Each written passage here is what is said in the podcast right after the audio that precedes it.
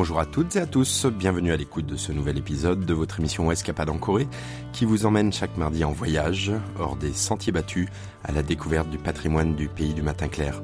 Cette semaine, nous partons au bord de la mer de l'Est à Gangneung, l'une des destinations de vacances préférées des Sud-Coréens.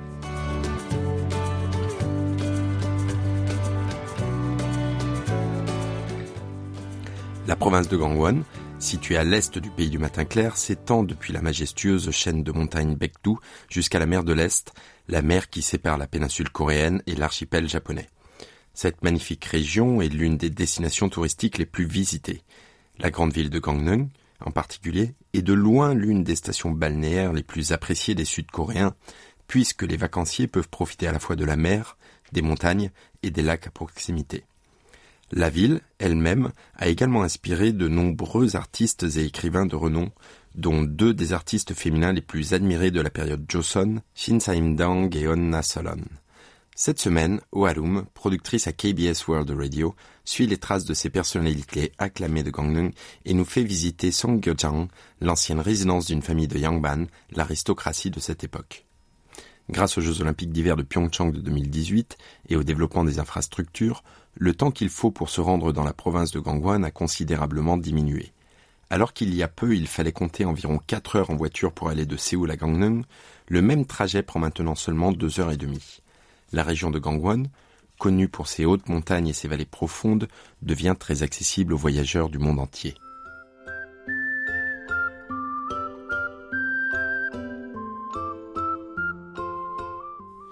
Le premier arrêt d'Alum est Ojukon, le lieu où Shin Saim-dang et son célèbre fils, le savant confucéen Yulgok-yi, sont nés. La résidence dispose d'un vaste jardin et d'une statue de Yulgok. 50m 정도 걸으니까 율곡이 선생님의 그 도포를 휘날리고 있는 동상이 보입니다. Yi est l'intellectuel et le politicien confucéen le plus estimé de la période Joseon. Il est à l'origine du néo-confucianisme qui a fondé la philosophie gouvernementale de la dynastie Joseon. Tous les Sud-Coréens sont familiers avec le visage de ce personnage historique puisque son portrait apparaît sur le billet de 5000 won. Retrouvons notre guide Oharum. Saviez-vous que ces deux-là sont le seul couple mère-fils au monde à être chacun présenté sur des billets de banque? II est dessiné sur le billet de 5000 won et Shin Saim-dang, sa mère, est sur celui de 50 000 won, le plus gros billet en circulation en Corée du Sud.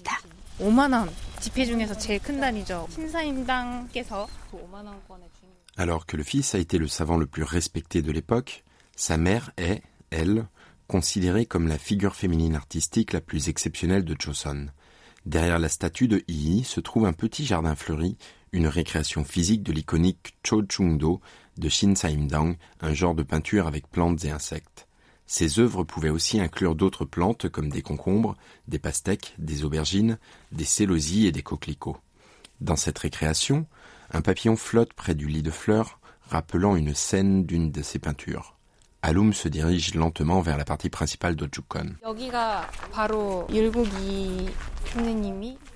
C'est la pièce où il est né. On peut voir le portrait commémoratif de Shin Saim-dang à l'intérieur, habillé élégamment en hanbok, le vêtement traditionnel coréen.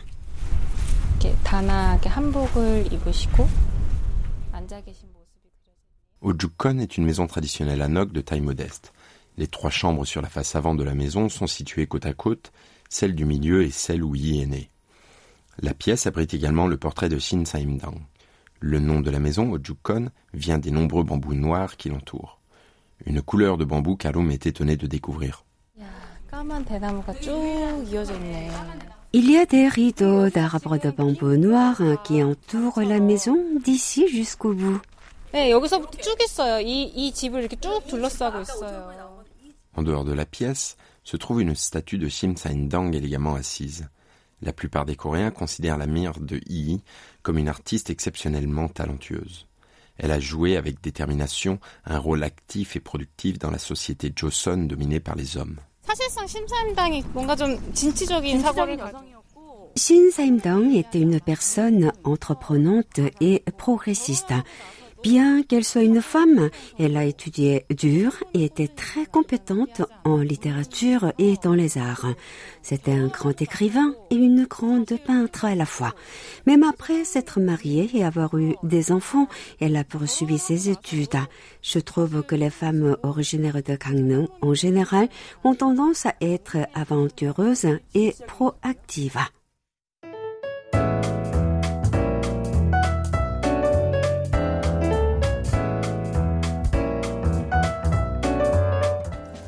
Une autre femme aussi talentueuse et éclairée que Shin Saim-dang a marqué la période Joseon.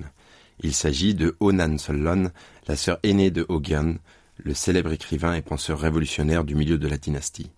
En face de Chukon, Arum découvre le lieu de naissance des frères et sœurs Ho et un parc construit en leur honneur.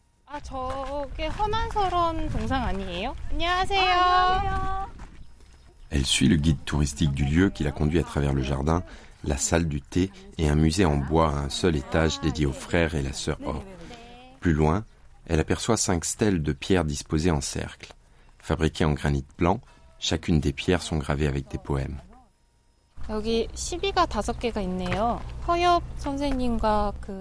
Les poèmes écrits par Hoyop et ses enfants sont sculptés sur ces cinq dalles de granit. On peut les voir toutes les cinq alignées et d'affilée. Chaque pierre est un poème écrit par un membre de la famille Ho. Imaginez à quel point la famille entière était douée pour que des monuments soient ainsi construits pour chacun de ses membres.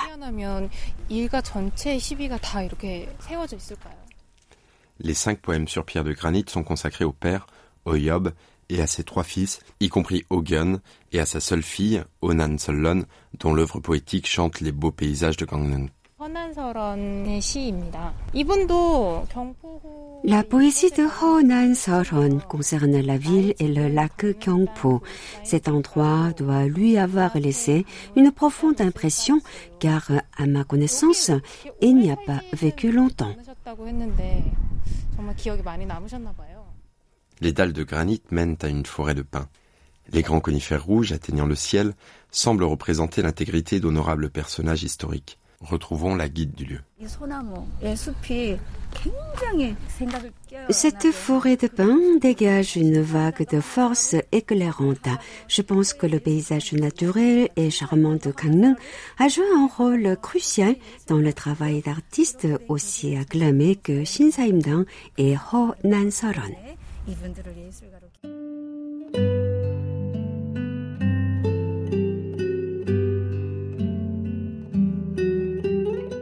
La vie de Onan Solon n'a pas été facile. Elle a été tourmentée par sa belle-mère, par son mari infidèle et par la perte de son enfant. Elle est morte prématurément alors qu'elle avait seulement 27 ans. Un de ses vers semblait même avoir prédit sa mort. Un vers qui disait en effet 27 fleurs de lotus tombent, étendues froides sur la surface de la lune. Presque toutes ses œuvres ont été brûlées avant sa mort, nous laissant seulement une poignée de ses beaux écrits sauvés par son frère, Ogun.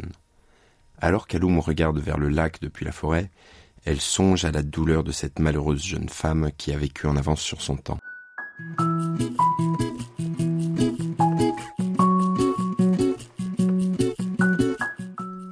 Le site de son lieu de naissance est situé dans le village de Chodang, qui est célèbre à l'échelon national pour son tofu. Étonnamment, la spécialité locale du tofu de Chodang a également quelque chose à voir avec le père de Onan Solon. Retrouvons notre guide. Son nom de plume était Chodang. C'était un homme de lettres et d'intégrité très respecté des villageois. C'est ainsi que le village a pris son nom. Le tofu de Chodang est réputé pour sa saveur délicieuse, car il utilise de l'eau de mer pour faire cailler la solution de soja.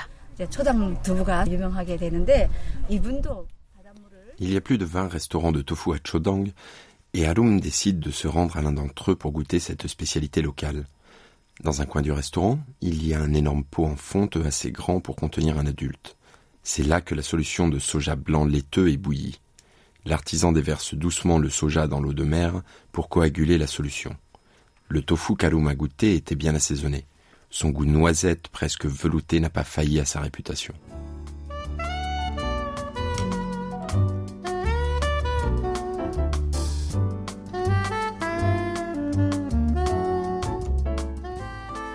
Après ce délicieux repas, Arum se dirige à présent vers Songgyojang, la plus ancienne résidence de nobles Yangban restant en Corée du Sud. Construite en 1703 par un descendant du deuxième fils du roi Sejong, le prince Yoryong, ses descendants vivent toujours dans cette maison de 300 ans plus tard et essaient de la préserver dans son état d'origine. Alum entre dans la cour de la propriété et voit un étang empli de lotus. Il y a un bâtiment séparé situé juste à côté de l'étang. La guide locale nous décrit la structure. Écoutons-la. La moitié du bâtiment est sur terre et l'autre moitié sur l'eau. Une chose remarquable est qu'il y a un salon de thé entre les deux qui a un plancher chauffant afin que les gens puissent profiter du thé dans ce bâtiment même en hiver. C'était euh, le mode de vie du palais. La construction s'appelle Wallejong, ce qui signifie que l'eau claire y coule sans cesse. En fait, l'eau du bassin est construit pour s'écouler dans le lac Kyongpo afin que l'eau reste claire et ne disparaisse pas même en cas de sécheresse.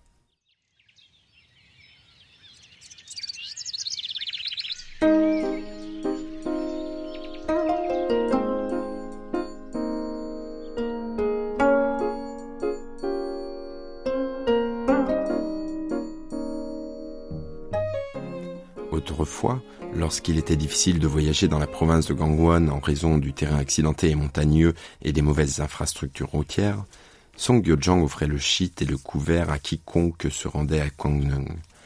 La générosité du propriétaire de Songgyojang et les paysages magnifiques de Gangneung ont longtemps attiré les hauts fonctionnaires, les écrivains et les artistes dans la région. Alum décide également de passer une nuit sur place. On lui attribue une chambre qui était réservée aux invités de marque.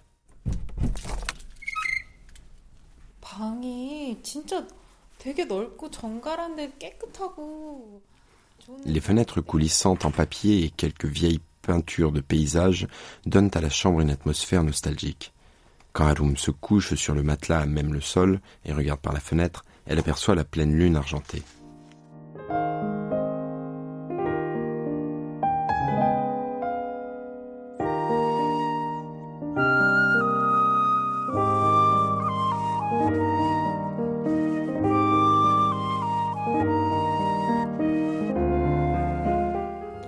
Il se dit que cinq lunes s'élèvent au-dessus de Gangneung. Une lune dans le ciel de nuit, une qui réfléchit sur la mer, une sur le lac, une dans une coupe de vin et une dans les yeux de l'être aimé. Comme cela doit être agréable de boire la lune dans un verre de vin tout en regardant les yeux d'un partenaire romantique. Alum s'endort lentement alors que le clair de lune se diffuse dans la pièce et que le chant des insectes lui berce les oreilles. La semaine prochaine, Oharung continue sa visite de Gangneung où elle nous fait découvrir la plage, de nombreux cafés célèbres et un superbe musée.